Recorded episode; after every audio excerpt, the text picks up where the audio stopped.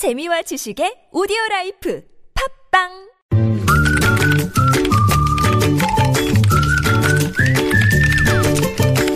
뉴스보다 재밌고 뉴스보다 뜨거운 무적의 댓글 시간입니다. 시사 칼럼니스트 이승원 씨 모셨습니다. 어서 오세요. 네, 안녕하세요. 자, 오늘 첫 소식은요. 네, 박영수 특별검사팀으로부터 이제 검찰이 최순실 게이트 사건을 넘겨받지 않았습니까? 네네. 아, 그래서 오늘 검찰에 따르면 31명의 검사로 구성된 음. 특별수사본부를 다시 구성했다고 합니다. 네.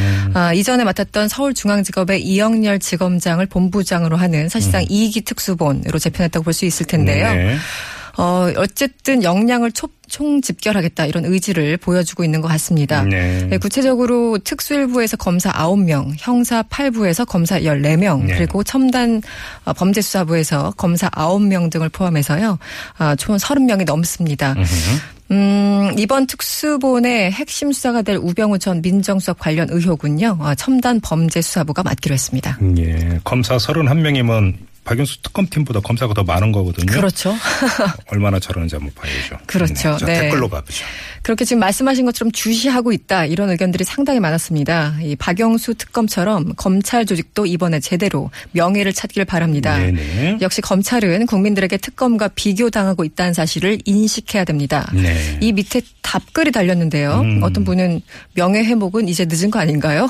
어떤 분은 아직도 작년 10월에 최순실 씨가 귀국했을 때민 기적거리던 검찰을 잊을 수가 없습니다. 네.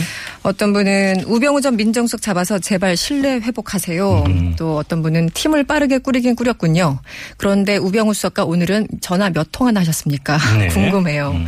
그 우수석이 지난 7월부터 10월 사이에 법무부 검찰국장과 천여 차례나 네, 3개월 동안. 통화를 했다고 네, 하죠. 네. 아, 이번엔 제대로 수사 못하면 앞으로 수사권 경찰한테 넘기셔야 됩니다. 음, 어떤 분은 31명 검사 투입이 중요한 게 아닙니다. 조사 정말 제대로 해야 되고요. 네. 진짜 마지막입니다. 이런 경고의 글들이 상당히 많았습니다. 누차 말씀드리지만 숫자가 중요한 게 아니라 의지가 중요한 그럼요. 겁니다. 네. 자, 다음 소식으로 가죠. 꽃 소식입니다. 네. 음, 뭐 상쾌한 꽃 소식이 좋긴 한데 일단 그 슈퍼마켓과 편의점에서도 꽃을 살 수가 있게 됐다고 하네요. 네, 앞으로. 아, 그럼 꽃집은 또 어떻게 해요? 그러니까요. 저도 네. 그 생각이 들었었는데 예. 우리 이제 꽃집 걱정 이전에 알바생은 어쩌냐 이런 걱정이 훨씬 더 많았습니다. 네. 네.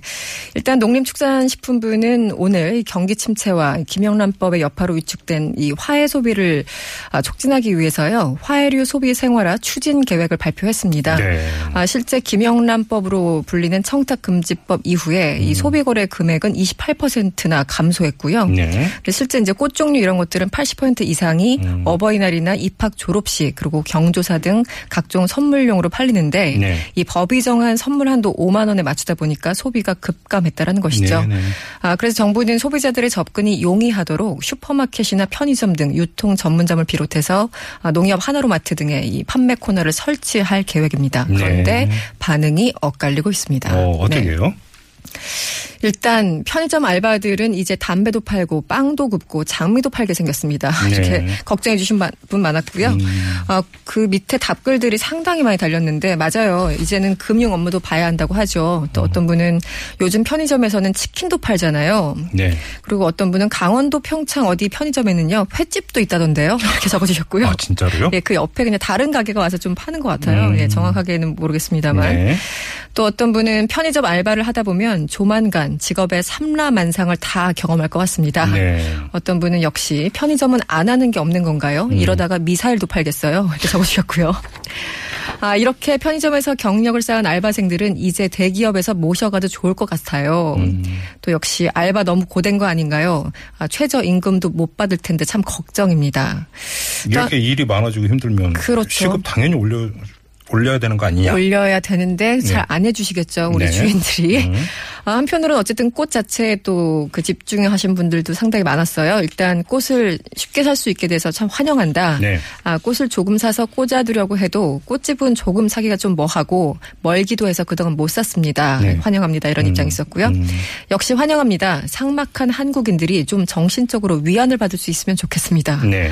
아, 그리고 마지막으로 우리 진행자가 걱정했었던 것처럼 꽃집은 앞으로 장사가 잘 안 되겠네요. 이것도 걱정입니다. 이렇게 적어주셨어요. 음. 듣다가 네. 또 쓰- 그러니까 쓸데없는 그 궁금증이 하나 생겼는데요. 네. 편의점에서 꽃을 팔면 이게 리본 달고 포장해서 팔까요? 아니면 편의점 알바생이 거기서 즉석에서 포장을 해주는 걸까요?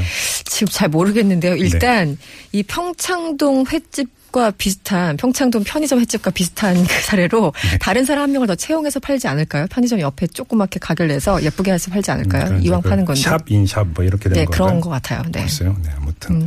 편의점에서도 꽃을 살 수 있다 이런 이야기네요. 일단 가까이서 살 수 있으니까 뭐 여러분들 많이 소비를 좀 해주시길 바랍니다. 알겠습니다. 네. 이승원 씨였습니다. 고맙습니다. 네, 고맙습니다.